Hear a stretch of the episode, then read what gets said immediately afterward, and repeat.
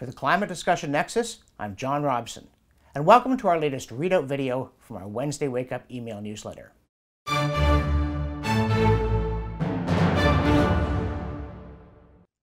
This week I want to start by talking about a characteristic piece of illogic from the alarmist side.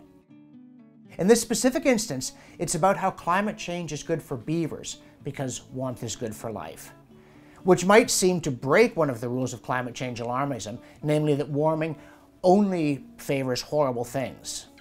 But, according to the study, thawing permafrost means more beaver dams in Alaska, and more beaver dams means more thawing permafrost.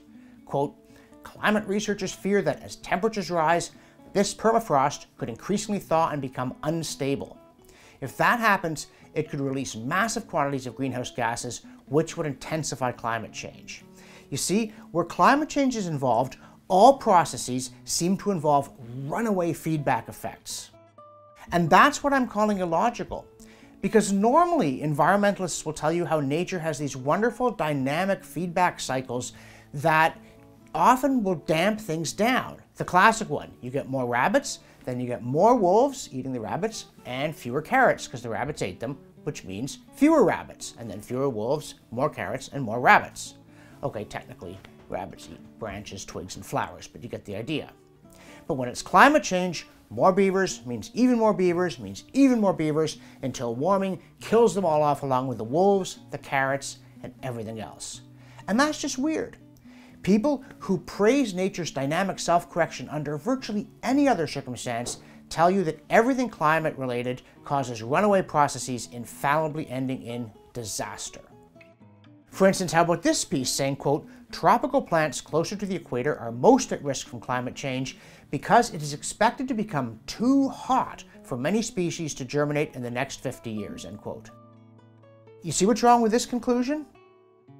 if runaway warming is happening, it should drive everything away from the equator toward the poles in search of habitats that have warmed to where their old habitats used to be. Right? What ought to happen is that it's the cold weather species that are the first to go, like polar bears, because they've got nowhere to retreat to. Meanwhile, tropical plants should be able to migrate from Central America to Wisconsin and ultimately to Baffin Island before they're last to go over the edge. But again, where climate change is concerned, normal rules of logic and biology are most at risk. In real life, of course, things are quite different. There are trade-offs in ecology, as there are in economics and life generally. For instance, more CO2, whatever else it does, actually helps plants grow, including in hot places.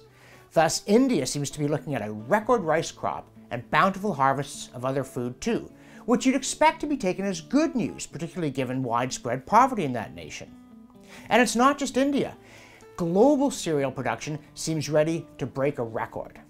Unfortunately, CO2 also causes record doomsday predictions to flourish. It appears to fertilize them even better than it does orchids or rice. Our newsletter also talks about an important new entry in the skeptical environmentalist lists. This is Bjorn Lomborg's new book, False Alarm, How Climate Change Panic Costs Us Trillions, Hurts the Poor, and Fails to Fix the Planet.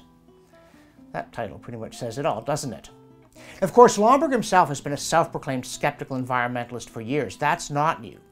But this book is noteworthy because it takes on the prophets of doom with exceptional clarity and vigor, insists that they stop scaring the children and start thinking intelligently about trade-offs like adults.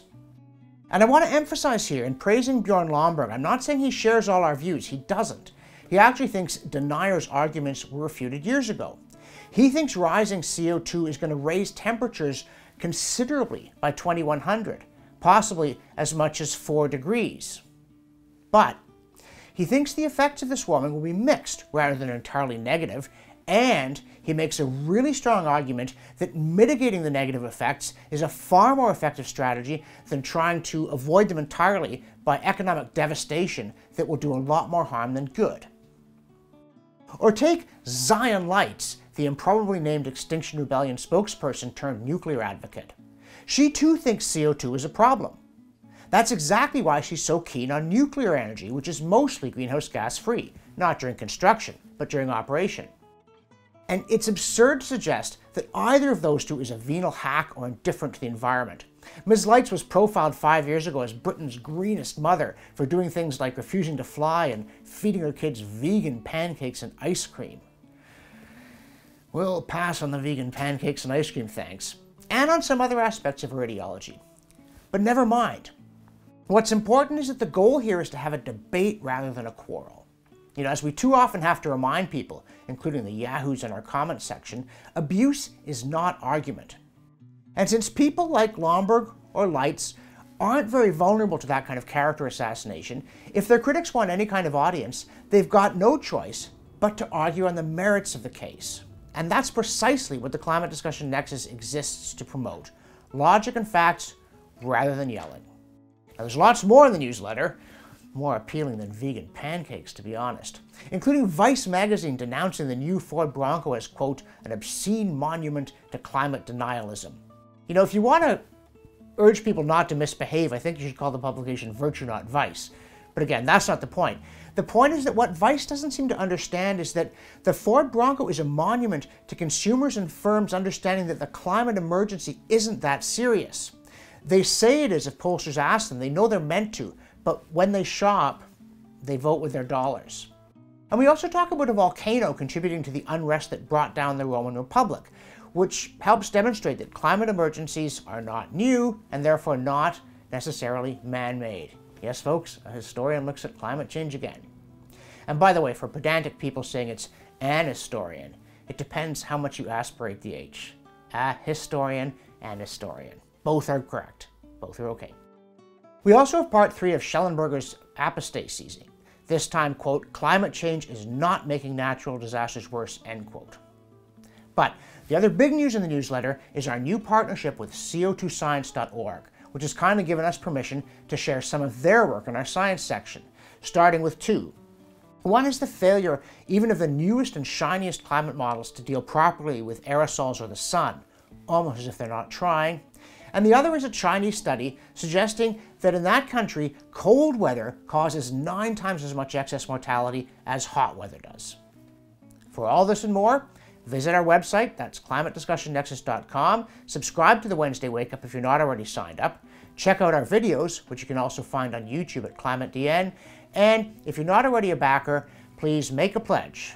Big or small, one time or monthly, it all helps us spread the word. For the Climate Discussion Nexus, I'm John Robson.